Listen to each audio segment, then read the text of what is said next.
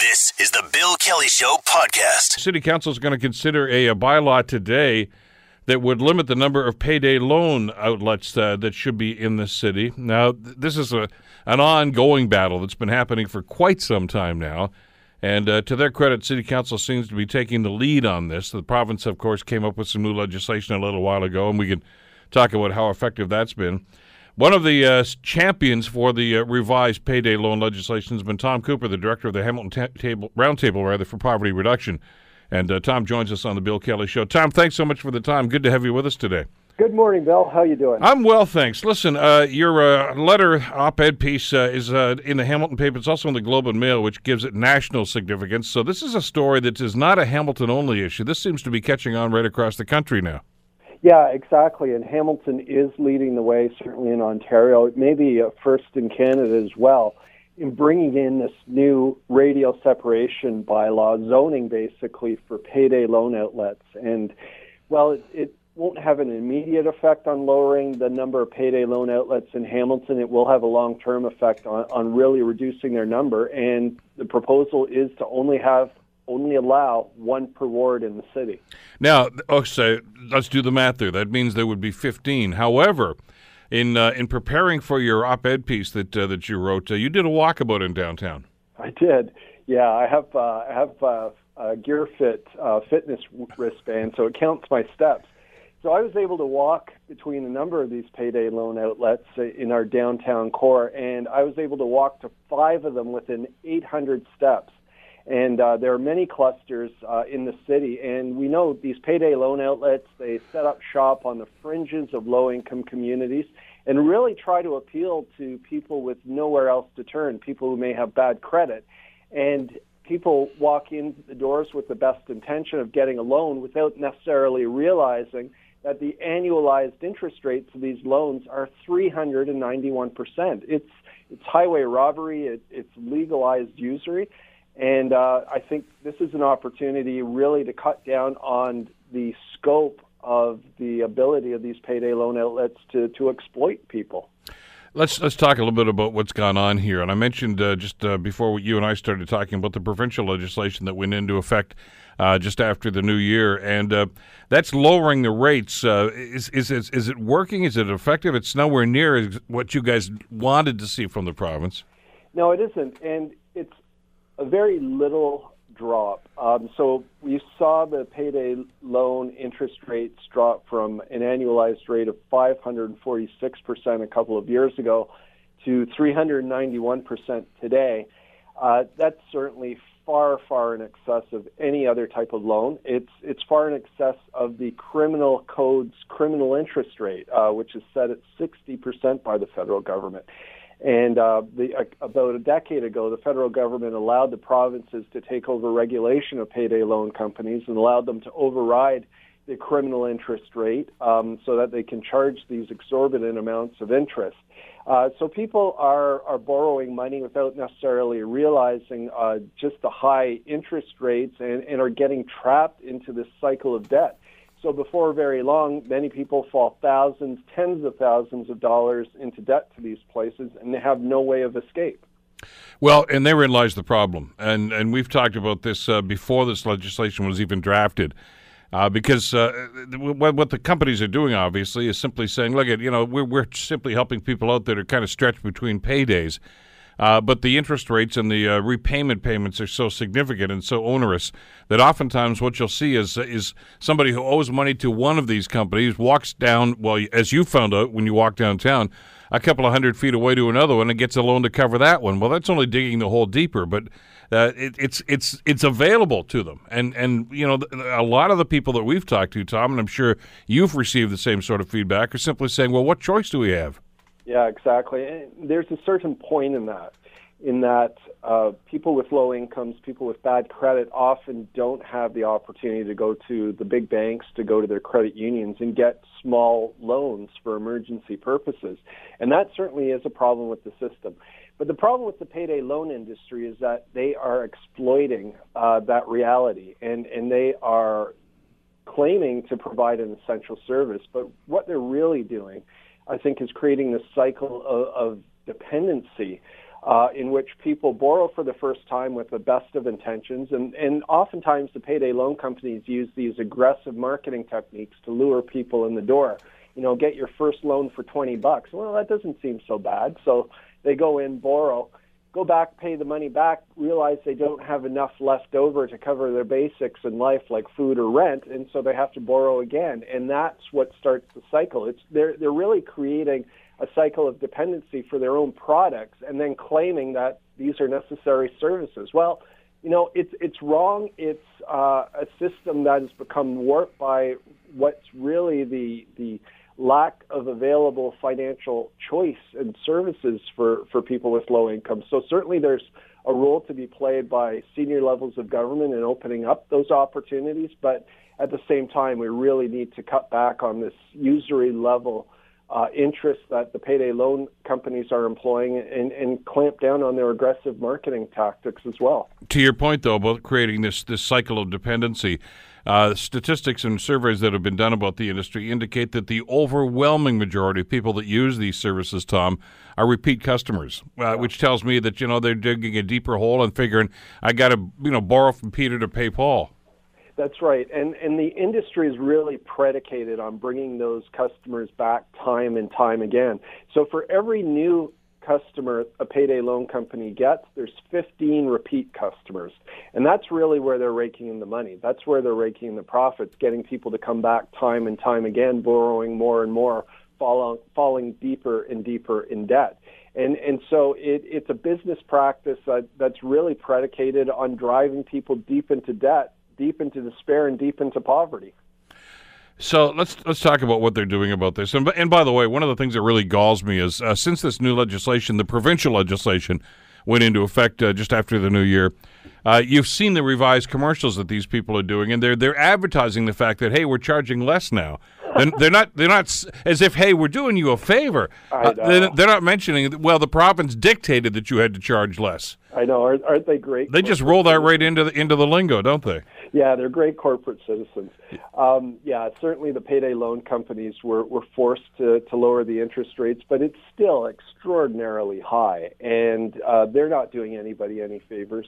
Um, they are they are in it to pull profits out of communities, and we know a lot of these big companies are, are holding companies, uh, you know, owned by overseas interests. And, uh, you know, this isn't money that's staying in neighborhoods, that's, stay, that's recirculating in our community. It's money that's being pulled out and, and really, uh, and, and it's really lining the pocket of, of the big shareholders of, of Western uh, Western Union and, and, and the other big holding companies. So, yeah, this is an industry, again, that, that's really just driving people deeper and deeper into debt and, and creating a, a product uh, based on its own dependency.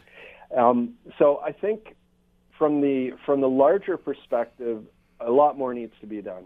Sure, we need uh, we need living wages, we need fair social assistance rates, we need affordable housing, but here's an opportunity for the city of Hamilton to step up, uh, look at clamping down on on the industry by by limiting their scope and availability in the community. Hamilton's already taken a leadership role in the past. They uh, they br- brought in Ontario's first payday loan licensing, and what that practically meant is that uh, the the payday loan outlets had to post uh, on on these large posters the actual interest rates of uh, of their loans compared to charter banks, but they also had to uh, provide credit counseling information to anybody coming in the door.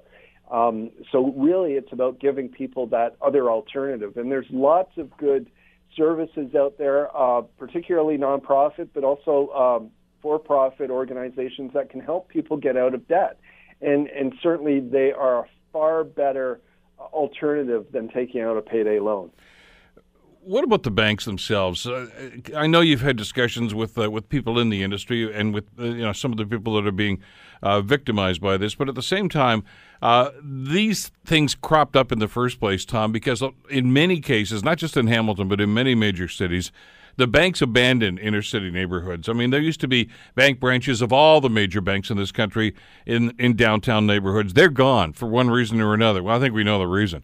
But they're gone, and, and in the absence of those financial institutions, these places popped up like weeds in the night, and, and all of a sudden, they're the only place in many places, in, in many neighborhoods, in many communities, the only place where people have access to money because those banks are long gone.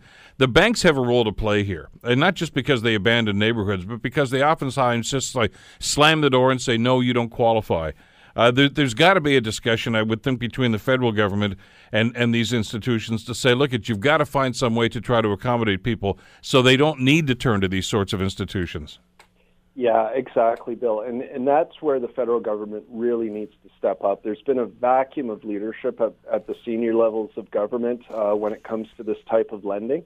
And we know the big banks raked in forty-two million billion, forty-two billion dollars in profits last year. Um, you know, this is a sector that has the capability of, of providing these small-time, uh, small uh, amount loans to people who, who run into a financial emergency, but they're not doing it because they say there's no there's no profit in it. Well, they're they're they're certainly capable of doing it, and you know, if they're not willing to do it on its own, we need the federal government to basically mandate them to, to step up. Uh, the credit unions have a role to play, too, and there's been a, a few cases in Ontario where credit unions have provided these types of uh, payday loan-like services at a much, much, much lower interest rates. Um, they're doing it in, in Windsor, and, and there's an organization doing it in, in Ottawa. Uh, Vancouver, Van City Credit Union has has an interesting uh Uh, alternative financial uh, accessibility program as well. Um, so, you know, it'd be great if we could see some local credit unions take a leadership role on this. Uh, we've heard some rumblings, but haven't seen anything on paper yet. And, and you know, while while we're waiting, uh, people continue to suffer. So we need we need our financial institutions to step up, definitely. We should mention, by the way, that these places aren't going away anytime soon, even if Hamilton does move on this bylaw today. Uh, that technically limits it to fifteen locations. Uh, by law, they have to grandfather existing locations, and there were, what, over sixty, I think, in the Hamilton area now? Yeah, there's there's a little under forty from our last count. Okay, all right. Those are the official ones. There may be unofficial ones that uh, that we don't necessarily know about. Um, you know, people in convenience stores offering this type of service that uh, that uh, may not necessarily be advertised in the same sort of way or licensed. Um But, yeah, it will take time to reduce the number of payday loan outlets. Uh, what it practically means is no new uh, outlets will be able to set up shop. And we've seen in the last few years, even on the corner of Dundurn and Maine, just on the uh, on the uh, entryway into our city, um, you know, a drive-through uh, uh, payday loan outlet set up in, in the old ta- Taco Bell uh, yeah, restaurant. Yeah. Um, you know, what's that say about our city? First thing you see when you drive into Hamilton is a drive-through payday loan outlet. Um, so hopefully this uh, this bylaw will prevent new ones from opening up, and over time it will reduce the number. Um, my understanding is that uh, uh, that ownership won't be transferable. Uh, so uh, if if somebody decides to purchase an existing payday loan outlet, they won't be able to get a license for it uh, from from the city. So that will that will reduce the number as well. Um, but you're right. It's I, th- I think it sends a much more uh, stronger symbolic message to the industry, and the uh, the Payday Loan Association of Canada, or whatever its uh, current equivalent name is, is is actually based in Hamilton. Um, so I think this sends a strong message to that industry that uh, that we're watching, and uh, we're going to protect our, our residents from from the exploitation uh, the industry is using. I, I don't want to get too much inside baseball here, but I know the radial separation law is is basically what this is. In other words, they want to limit uh, how many in a certain area can actually be there. Uh, but this bylaw doesn't really uh, get into that uh, too much. And I know that when it came to things like residential care facilities, uh, the city's radial separation bylaw at that time was actually challenged in the courts. You, uh, are you comfortable that this one's clean and that uh, that this is going to be legitimate without any challenges? Well, I'm not an expert in radial separation bylaws. Um, I, I know our our licensing department and Ken Leenders has has a lot of experience, and he feels absolutely comfortable that uh, that this will pass muster. Um, so I'm sure the payday loan industry is going to do what they're going to do. They may indeed challenge it. Um, that's a fight I'm willing to, you know, go up against them on on behalf of our community. Uh, you know, again, this is an industry that exploits people. Um, they're going to probably appear in front of council today and, and tell us that they're providing an essential service. Well, they're not. The only thing they're providing is is despair for their customers. And, uh, you know, this this has to stop. The exploita- exploitation really has to stop. Tom Cooper from the, uh, of course, the Hamilton Roundtable for Poverty Reduction. We'll see how council handles this today and what kind of blowback they're going to get on this. Thanks as always, Tom. Appreciate it. Thank you, Bill. You're listening to The Bill Kelly Show, weekdays from nine to noon on A M nine hundred C H M L. I mentioned on my commentary at eight ten this morning that the hottest ticket in Toronto these days may not be for the Leafs or the Raptors, but for the uh, public gallery at Queen's Park. The uh, legislature gets back to work today after their uh, rather long Christmas recess. And uh, there have been a few changes, as you may have heard in the news over the last little while. Uh, when we last left our guests, of course, uh, Patrick Brown was the leader of the opposition at Queen's Park, and uh, some suggest he was the premier in waiting, waiting just waiting for that date, that June seventh election. Well, Brown is no longer the leader. Matter of fact, Brown's no longer even in caucus, but he is running for the leadership. Yeah, I know, there's a certain incongruity to an awful lot of what we're going to be talking about, but that's uh, that's the head-scratcher in this whole thing. Richard Brennan, uh, of course, has covered Queen's Park for many, many years, and uh, he joins us on the Bill Kelly Show to give his perspective on this. Richard, how are you doing today? Good, Bill, yourself? Good, good. Uh, I, I guess one of the main questions that a lot of folks are asking, uh, is Patrick Brown going to show up today? Well, that's... I doubt very much he will, because he'll be busy trying to drum up support for his run for the leadership, I would think. Um, and... He really doesn't, at this point, really doesn't need to show up, I don't think. They're going to be talking about him anyway, aren't they? Oh, yeah. I mean, if you pick your superlatives, I mean, it, it, soap opera, sideshow, chaos, you know, what, whatever you like to I, th- I think our friend it. Alan Carter at Global called it a tire fire. But, yeah. uh, I, you got the intention there. Yeah, oh, it just, it's insane. Uh, but interesting just the same uh, for folks to follow. I mean... Given the chaos, chaotic state the progressive conservatives are in kind of right now, there's a poll on the weekend that showed that even so, that Ontarians, about fifty percent of Ontarians would vote for the uh, Tories. Yeah, I, I'm not so sure I take a whole lot of uh, credibility with polls, and, and especially, you know, phone polls and robocalls and things of that nature. I, I don't doubt that the Conservatives are in the lead right now. But as you and I talked about last week, a lot of that has to do with where the votes are, uh, not province-wide. Uh, and, and I guess the question we're asking ourselves right now is how many people that voted for one of the other two parties in the last election are actually considering changing their vote now? Well, I just wonder how much stock people put in into, uh, you know, the kind of backstabbing that you might see in a party prior to a leadership race. And and whether that determines whether they might abandon abandon their uh, vote from that particular party, I, I really don't. I, I think that people have come to, you know, kind of accept some of that stuff. But it, it's like you point out, ten weeks break, much has happened. Patrick Brown's gone. You know, Kathleen, you know, uh, Wynne's, you know, trusted supporter. Uh, she's gone. Uh, Sabera, she she's left. And, you know, and Andrea Horwath is, you know, placed her chief of staff and, and campaign director on leave because of accusations that that he didn't uh, react quickly enough to serious concerns brought to his attention when he was in Manitoba. So it's, and, and that Globe and Mail's got a story now where where that uh, Brown struck up some kind of financial deal with somebody who finally became a candidate. So... For a, sig- for a significant amount of money. The, the story in the Globe, for anybody who didn't see it, uh, is the allegation is that uh, is that he sold shares of uh, that, that bar that he owns up in Barrie. He was a part owner of the place up in Barrie called Hooligans. And uh, and some uh, air miles points uh, to this other individual who wanted to be the, I guess, the acclaimed candidate up in the Brampton area, one of the new ridings, which did happen. But uh, Brown now denies that that transaction ever uh, took place for three hundred fifty thousand dollars, yet just a couple of days after it was alleged to have happened, he made a deposit of three hundred fifty thousand dollars into his account. So uh, it, it gets curiouser and curiouser, Richard. He's doing a lot of denying, let's put it that way. And, and you know, the ad, old adage, if you're, if you're denying, you're losing. You got it, yep. You're ex- or you're explaining you're losing. He's trying to do a lot of explaining. it's interesting that he's saying that he wants to that he wants to uh, get into the race for the good of the party. Well, I don't think anybody in the world believes that. I mean, he, he's doing it trying to save face, and that's that's the only reason he's he's throwing his hat in the ring. It's not for the good of the party, as he as he would like to allege.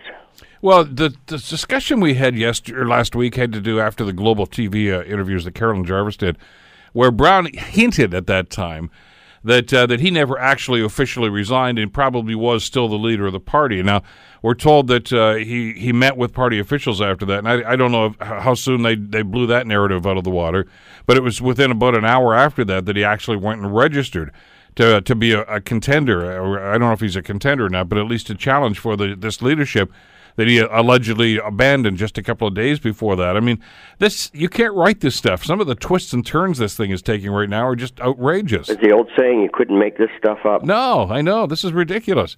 But but that's the question I think a lot of folks asked when they found out that he had actually registered, Richard. Obviously, he's in there to win, I guess. Or is he in there just to stir the, the, the pot? Uh, let's face it. I mean, it's, it's pretty obvious there's no love lost between Patrick Brown and Vic Fedeli, the interim leader. As a matter of fact, a lot of folks are suggesting that Fedeli may have been in on the coup that, that got Brown out of there in the first place. Uh, and, and obviously, when you see some of the comments of people like Randy Hillier, uh, they never liked the guy, never wanted him to be the leader in the first place. So it's not like they they threw the welcome mat out for this guy. Oh, well, no, they they threw him out.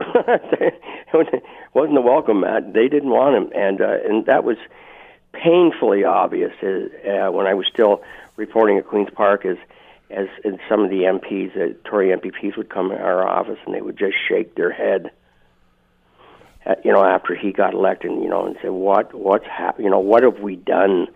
You know, the kind of buyer's remorse. Let's talk a little bit about what's going to happen during this session, because this is important. This is the home stretch heading into this election. And, and sessions like this, obviously, are are used by the, the party in power, in this case it's the Liberals, to try to to to, to you know, coast in here. I mean, they they do have a budget. They've, they've got the hammer right now because they've got a budget and they can throw some goodies at a, a whole lot of people. Uh, the conservative uh, logic and narrative before Christmas, Richard, was, look, at this is a party that's been there too long, the corruption, man, well, sure, maybe there is. Uh, and we're the people, we're the guys, we're the we're the fresh face, we're the, the new direction. But what's happened since then has really given the Liberals uh, an opportunity to create their own narrative about the P Cs now. That, hey, these guys can't get their act together, they don't know who their leader is, they don't know what their platform is, uh, and they've given these guys an awful lot of ammunition. And uh, love her or hate Kathleen Wynne, this is a, a, a politician that knows how to campaign, and you got to figure that they're sitting in, in Queen's Park right now figuring how are we going to use this stuff against the, against the Tories.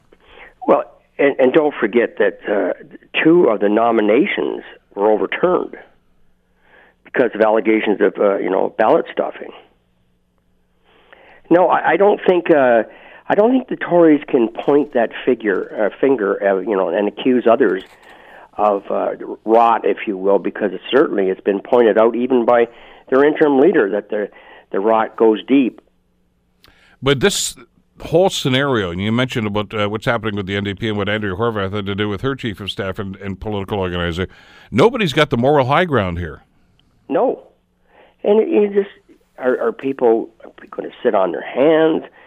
Are, you know, are they you know, are they going to vote for the people, you know, the parties that they've always voted for? I mean, this is a this is a crapshoot. This election really is just that.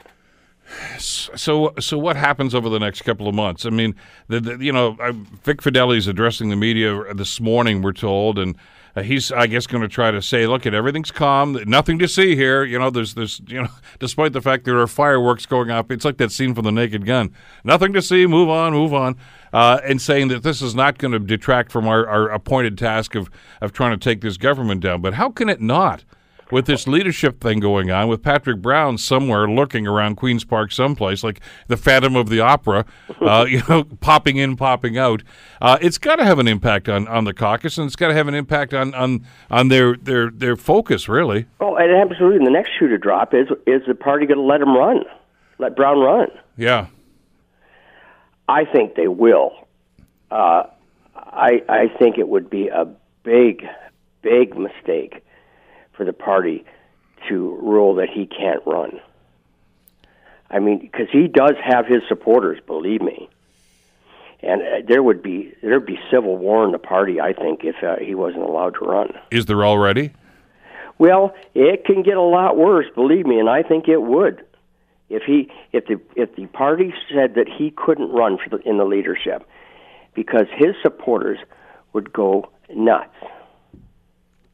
So what's going to happen? Uh, I just uh, on Twitter just about uh, five seconds ago, Steve Paikin just tweeted, Fedeli is speaking to the media now.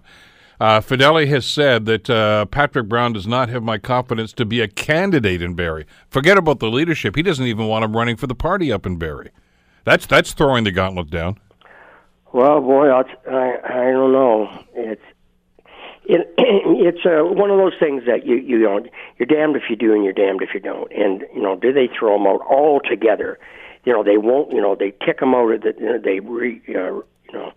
overturn the nomination, and they won't let him run. But I, I think that would just pour gasoline on a fire.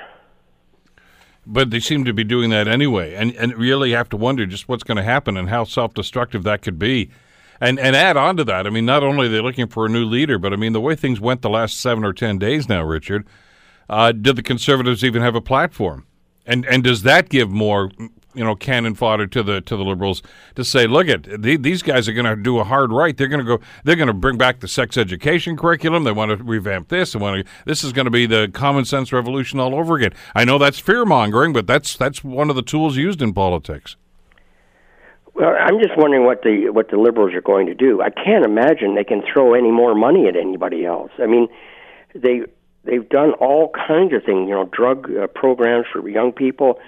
And you know, and the only thing, the next shoe to drop, if it that could be even a possibility, was they they say that you know f- free tuition for all for university. I mean, I'm not suggesting that's what they're going to say, but I mean, it's got to, it would have to be something that monumental. Well, how do you pull a rabbit out of the hat? You're absolutely right. I mean, the cupboard is bare. Do they do they simply, from their standpoint, do they simply say, let's remind you about what we did do, about the tuition for kids, about the drug plans, and, you know, for seniors and for students, uh, you know, that, that we've got the road, the, the low hydro rates, people seem to like. They're not crazy about how they're funding it, but they do like the fact that their bills are lower than they were a year and a half or so ago. So do they hang their hat on that, or do they, they, they try I, I to pull they, something out? I think out? They have to, because anything else would be so, you know, blatantly, you know, political, if they, you know, if they start going crazy with throwing money, more money at people. I think what they'll just r- rest on their, their, you know, their reputation, their experience, and uh, and their record. That's I, at this point, I think, you know, because we're not that far away. June seventh ain't that far away. It's less than one hundred days. Uh, that and and you know, given the time frame that the Conservatives have set out for themselves. It's going to be, what, March tenth, I think it is, that they're actually going to select a new leader? Yeah. That that gives you like eight weeks until the election. And and at that time, you have to define who your leader is. Uh, you have to de- define a party platform, because clearly uh, the one that Patrick Brown crafted for them is, is tossed in the blue bin now. They don't seem to want that anymore. They've all tossed that one. Yeah. And and that's one of the other interesting dynamics here. I mean, you know, Doug Ford kind of laid the groundwork for that when he said no carbon tax. Uh, you know, and watch me, just, you know, to paraphrase, uh, you know, Pierre Trudeau. Uh, and the others reluctantly went along with that. Caroline Mulroney and, and, and Christine Elliott uh, said, well, yeah, I guess we're sort of against it now, too, because, uh, you know, they, that, that seemed to appeal to that base. But are they going to go and simply rely to their base, or are they going to try to do what the Conservatives seem to be trying to do with the, with the, the Brown campaign funds or t- uh, promises, was simply to say, I'm going to reach out, I'm going to get disenchanted N D P and, and Liberal voters to come into the tent. Uh, when they play a hard right like this and simply say we're going to play to our base, does that does does that turn those disenchanted voters away? Well, just to back up there a second, I was, uh, what kind of stock do you put in people because Ford took a stand on something and you immediately fall in line? You don't have a mind of your own? Uh, you know, I, I was surprised when Mulroney uh, said that, uh, you know, she she, she would uh, more or less adopt what Ford was saying with that respect to the environment, et cetera. Uh, well, they both caved in. Both Christine Elliott no, and her no, caved I, in I, within I just, twenty-four I, hours. I was, I was literally stunned at that because I thought, Christine particularly, and, and, and maybe secondary Mulroney, but to just jump into, you know, just take for granted that Ford's position was somehow going to garner even more support among their supporters and the electorate. Yeah, I thought, boy, you're flip-flopping even before you get out the gate. Well, which I guess lends to that credibility, that the narrative that I, I'm sure the N D P and certainly the Liberals are going to use towards the Tories is, look at, these guys aren't ready for prime time. They don't have their act together. And, and, and boy, four months ago, I don't think you ever would have envisioned that they'd be able to use that against them. But, uh, you know, they've they've got not a whole lot of time here to try to, to put a new face on this party and show that they really know what they're doing. Well, they don't. And but, uh, again, as you and I have talked about many times, Is it is it just come down to throw the bums out? That's, which which may still be the, you're right, the, the mantra. That may still be on front I, and center I, I on people's it, minds. You know, I, rightly or wrongly, I still think that's a, a, a strong, uh, must have a strong impact on this election, where people are, you know, uh, are just decided. And, and, and, and I'm not throwing dirt on any of the parties, in particular the Liberals, but they've just decided that it's time for them to go. And I think that's the biggest uphill battle that the Liberals have, have got to fight. I'm not saying they can't surmount it, but I'll tell you that is going to be a tough position for them to fight against. And we've seen that happen before. How many times, Richard? I mean, oh. the two thousand five federal election, it was just, uh, you know, Gomery and all that other stuff. They just said, you know what, they've been, the Liberals have been there too long. It's it's, it's time to clear the place out. Yep. Uh, we saw that obviously with with what happened. Frankly, you know, the same thing I, I think with Ernie Eves. Uh, you know, they just say, oh, enough of the common sense revolution. It's time to turn the page. We're going someplace else. Uh, it does happen. Uh, it it happened to the Harper government just a, a couple of years ago. Yeah, and they were they were only in there for ten years, so. And it, it just, I guess, you know, everybody has a best before date. And I guess that's the overriding question in this whole this next three or four months is, uh, have the Liberals reached that in in the minds of the public? Certainly for, for an awful lot of people they have, but there's there's this area that you and I talked about before, this this nine oh five, the G T A H A, and of course the four oh one corridor up through the the K W Guelph area, uh, that seems to be a, a Liberal stronghold. I mean, that's where they st- seem to be winning seats, and that's how they held on to power. I mean, in hindsight, we have to go back a few years, and, and you mentioned this, Uh, in one of our earlier discussions, uh, nobody gave the Liberals a hope in hell of winning the last uh, provincial election, yet they came up with a majority because they concentrated on that voter-rich area, and that, that was their redemption. And they'll do they'll do the same again.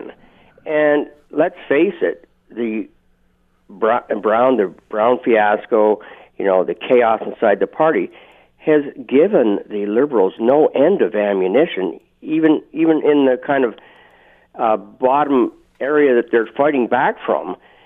They've got all this stuff just to fling at the Conservatives and, and, and draw attention, the public's attention, to to the madness that's going on. And, and, and like you said, they will say, these these guys can't, they can't govern, they can't look after themselves.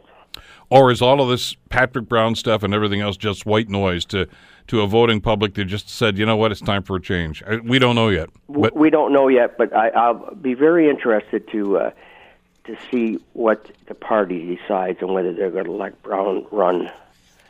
Uh, again, to repeat myself, I think it would be a huge mistake for them not to let uh, let him in. Well, if it's uh, Vic Fedeli's choice, I think we already know where he's going, but well, I guess I others... Vic. Vic's got it out for him. There's no question. It seems that way. Uh, this is uh, it's great uh, great theater anyway. We'll see how it plays out over the next couple of days. Richard, thanks as always. Great having you on the program again. Thanks, Bill. Richard Brennan, of course, a uh, longtime uh, Queen's Park uh, reporter and uh, journalist for the Toronto Star. You're listening to The Bill Kelly Show, weekdays from nine to noon on A M nine hundred C H M L. Friday was a big day in the uh, investigation south of the border by uh, Robert Mueller about uh, potential Russian involvement in the uh, U S federal election that uh, resulted, of course, in Donald Trump becoming president of the United States. Uh, Trump, of course, still denies that the Russians had anything to do with it, notwithstanding the fact that every, every security agency and intelligence agency that has investigated this in the United States has said, yes, there was some sort of collusion. Well, on Friday, thirteen Russians were indicted as part of the investigation into election meddling Uh, the Russian government scoffed at the indictment. However, several people who worked at these troll factories say the charges are well-founded. Uh, and in a related story this morning, uh, we found out that uh, Special Prosecutor Mueller has uh, laid charges against a U S lawyer for making false statements about communications with former Trump campaign aide Rick Gates and for withholding documents uh, that had been uh, asked for. So this is getting deeper and deeper. What are the implications and what's going on here? Joining us to talk about this is John Colarusso, P H D professor of anthropology and linguistics and languages, an expert on the people, the conflicts, and history and the culture of the Caucasus region of Russia, also a back-channel advisor for the Clinton administration on Russian matters. John, thank you so much for the time. It's good to have you with us today. It's good to be back, Bill. Listen, uh, try to add some clarity to this. This is this is going at us and seemingly coming at us now at, at such a rapid pace. Uh, talk to us a little bit, first of all, about what these indictments mean, and we'll talk about the Russian reaction in a second.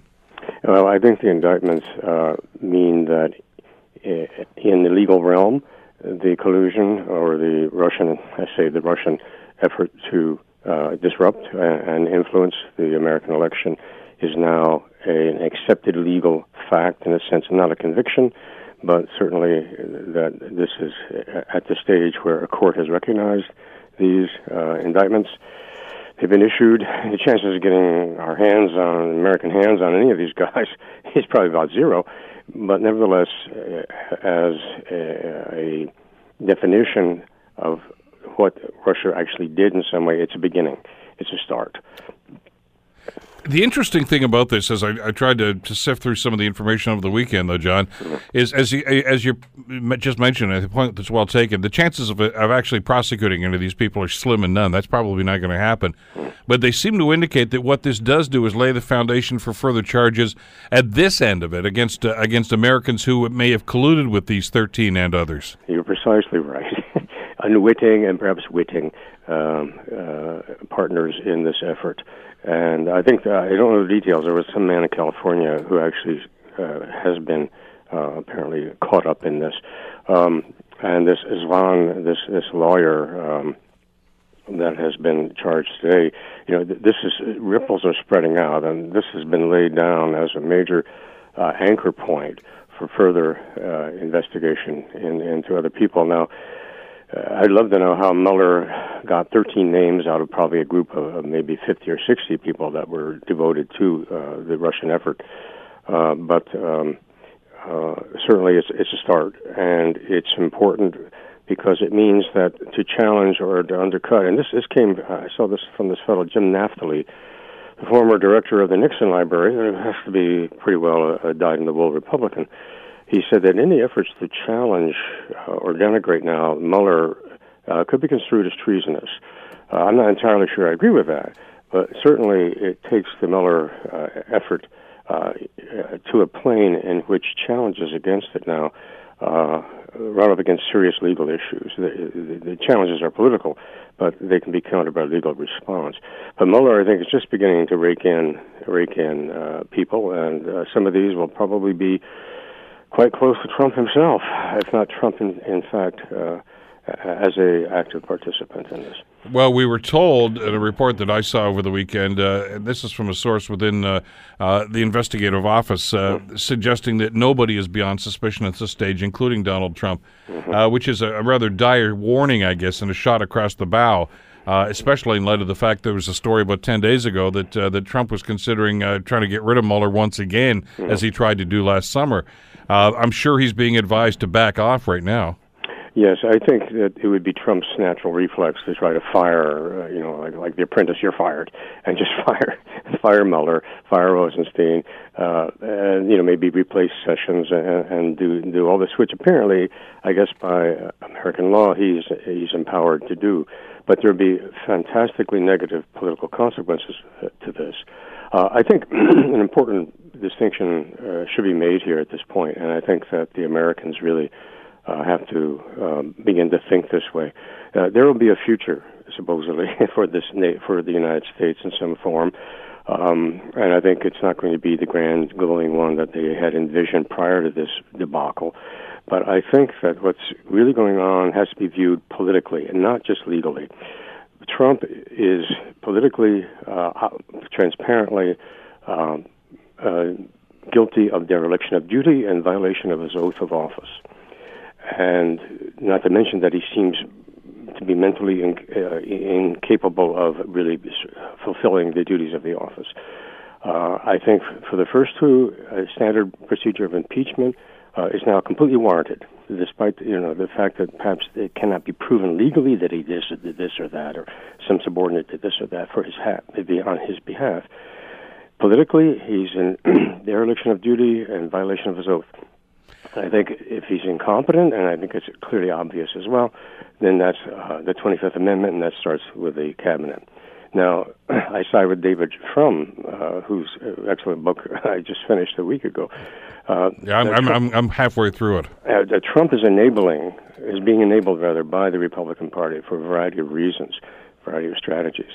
But, you know, that, that's all, you know, that's all sort of craziness and madness. But I think some of those people, and maybe McConnell and Ryan are the ones that should lead this, have to step back and say, where are we going with all this? Uh, are we going to have some kind of short-term victories that will be undone when the liberal restoration takes place? And that's maybe going to happen unless the Russians scuttle that one too. Um, but I do, I don't think people are thinking politically very clearly here. Uh, and I think one reason is that most of them are lawyers, and they're just focused in on what's unfolding legally.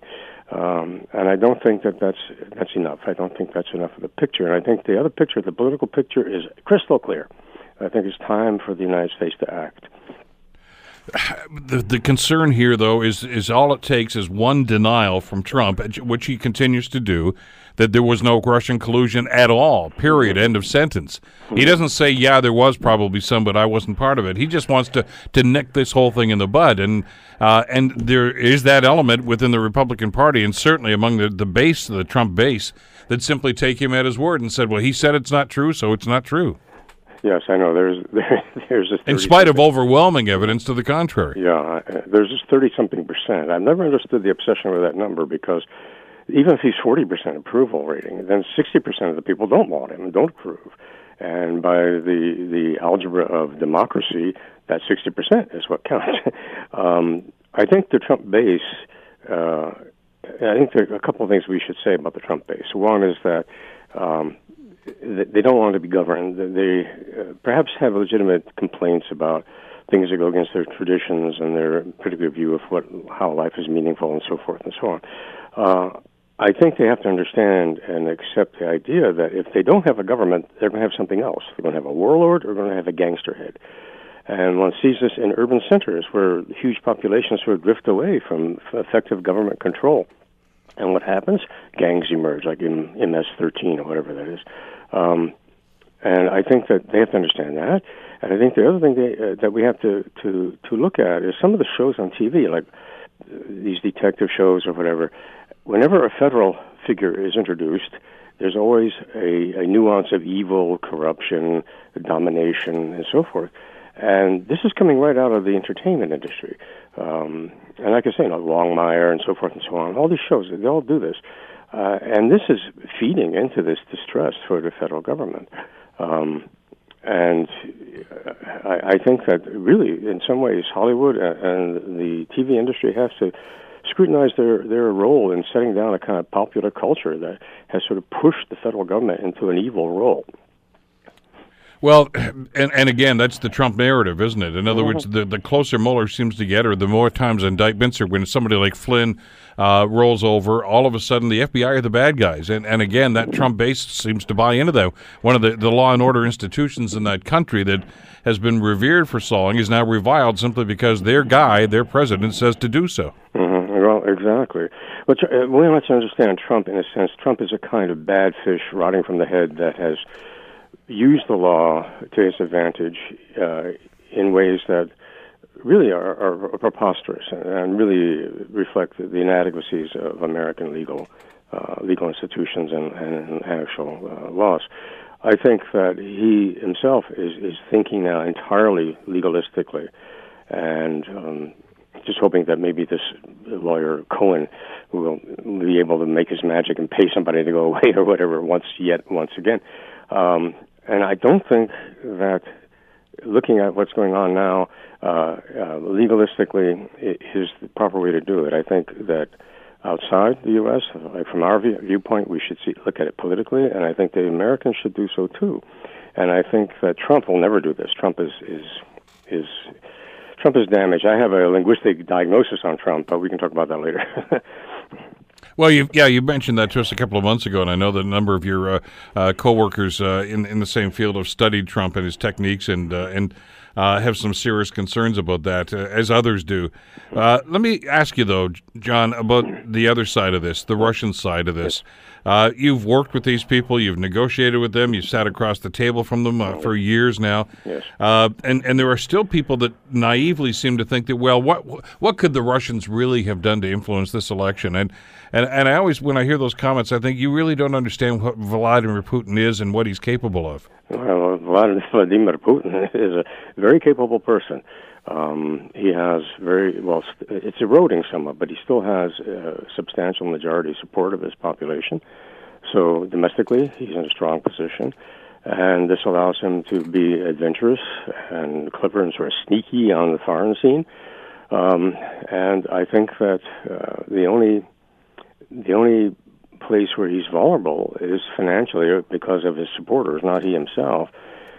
But his inner circle is based upon uh, all these oligarchs, these rich fellows that have their money uh, quite uh, clandestinely or illegally, and um, uh, the sanctions are hurting these people. They're hurting Putin's inner circle, which is the effective circle that he needs to, to really function as the leader. And they want, at all costs, they want sanctions lifted. And Trump has refused to put in further sanctions, despite uh, the, the Congress voting these in. And Uh, Uh, he is, as C N N said, I think today, this morning, uh, he's doing Russia's work, which is absolutely true. And they have something on him. And I think the most interesting thing to raise here, and I don't see any clear answers to it, is what in the world were three top heads of Russian intelligence doing, talking to C I A and uh, and Dan Coats, the Director of National Intelligence. Uh, and perhaps who knows who else, because uh, the G R U, the, the military intelligence guy, Bo- uh, Bortnikov, no one knows with whom he was speaking. So something was interesting going on there right right bef- before the end of January. One reasonable surmise is it has to do with security or had to do with security at the Olympics. But I have information, I believe it, that they also brought material on Trump. Uh, and that neither Pompeo nor Coates were particularly willing to accept it, but the Russians insisted on giving it over. That that can't be good for Trump. And my guess is that if these agencies don't act on this, that the Russians will dump it to the Wall Street Journal or the New York Times. Um, but that this was unprecedented for all three to come, one of whom, Naryshkin, was under um, the S V R, Foreign Spy Service, um, was under sanctions, and, and they do have a mechanism for temporarily allowing someone under sanctions to come in for important, important government um, information. And that's that's very, very interesting development. It's still unclear, but that impinges upon um, this this business with the the um, uh, indictments. It may have helped Mueller come up with indictments, although I doubt that he's in touch with these other agencies. Um, but but something, forces are gathering here, but Trump still will constantly deny it and constantly focus on himself and his innocence and so forth. I think these are meaningless statements. I think someone asked me what the State of the Union message was about. I said it was like a duck quacking. It had, it had meaning, but it did not provide information. It did not tell us anything about what Trump intends to do or what the Republicans and the Congress intend to do or anything like that. This is just window dressing. Um, so I do think that if Trump continues to deny it, and he'll do it even when they're dragging him out by the heels, you know, all the teenagers marching marching for gun control, uh, something like this, something dramatic and, and, you know, historically unprecedented happens to this man. I think he'll still be denying it uh, because his intellectual capacity is damaged. Well, and as uh, David Frum pointed out uh, in the book and in subsequent interviews, of course, as he did the book tour, uh, Trump is a man that has no shame. I mean, yes, because some people were trying to draw the comparatives between Trump and Nixon. uh, and Nixon's resignation in nineteen seventy-four. But he said uh, Richard Nixon, for all his foibles, uh, apparently had some sense of self and understood, look, it, I can't go through this because of what it might do to me and to the country. He says Trump doesn't have that that, that barometer. That That's not evident there at all. So uh, he's totally oblivious to the impact it's having on the country, to the, to the office of the presidency, or anything else. Mm-hmm. No, exactly, tr- exactly true. I would diagnose Trump as having what they call frontotemporal dementia. Uh, no one knows the actual cause of this. Uh, it is basically atrophy of the frontal lobes that extends backwards from that zone along uh, the, the uh, temporal portions, the side portions of the brain, uh, where the speech areas are. Uh, and it comes in three flavors. I think the particular flavor he's exhibiting is called progressive non-fluent aphasia, which means he's going to lose his speech capacities. I saw him slurring back in December. I watched it several times. I'm a tra- have a Harvard degree in phonetics. he, he's got trouble. Uh, it's episodic, and I, when I heard that he will not read anything anymore, and once it read to him, I thought, well, that's a, a typical uh, near-end stage of, of this of this problem. This problem may be solved by biology, by a man being totally devoid of linguistic capacity, speech or comprehension, perhaps as early as this summer. By that time, though, he could have done still massive damage, and I think that um, the, the the problem here, in part, and this is part of the Trump base, is there's a very grandiose self-image entertained and embraced fervently by most Americans. And I think the idea that you really could end up, you know, America could end up being a little ineffective, dinky country, call, watching China and Germany and Russia call the shots, is something that you just can't comprehend. Well, people have to be paying attention. John, there's so much more of this. We'll have to pick this up for a future conversation. Thanks so much for this today. Oh, uh, you're welcome, Bill. Great talking with you again. John Colarusso, of course, uh, expert in uh, in Russia's Uh, involvement in uh, what's gone on here. And uh, more to come on that one, you can be sure. The Bill Kelly Show, weekdays from nine to noon on A M nine hundred C H M L.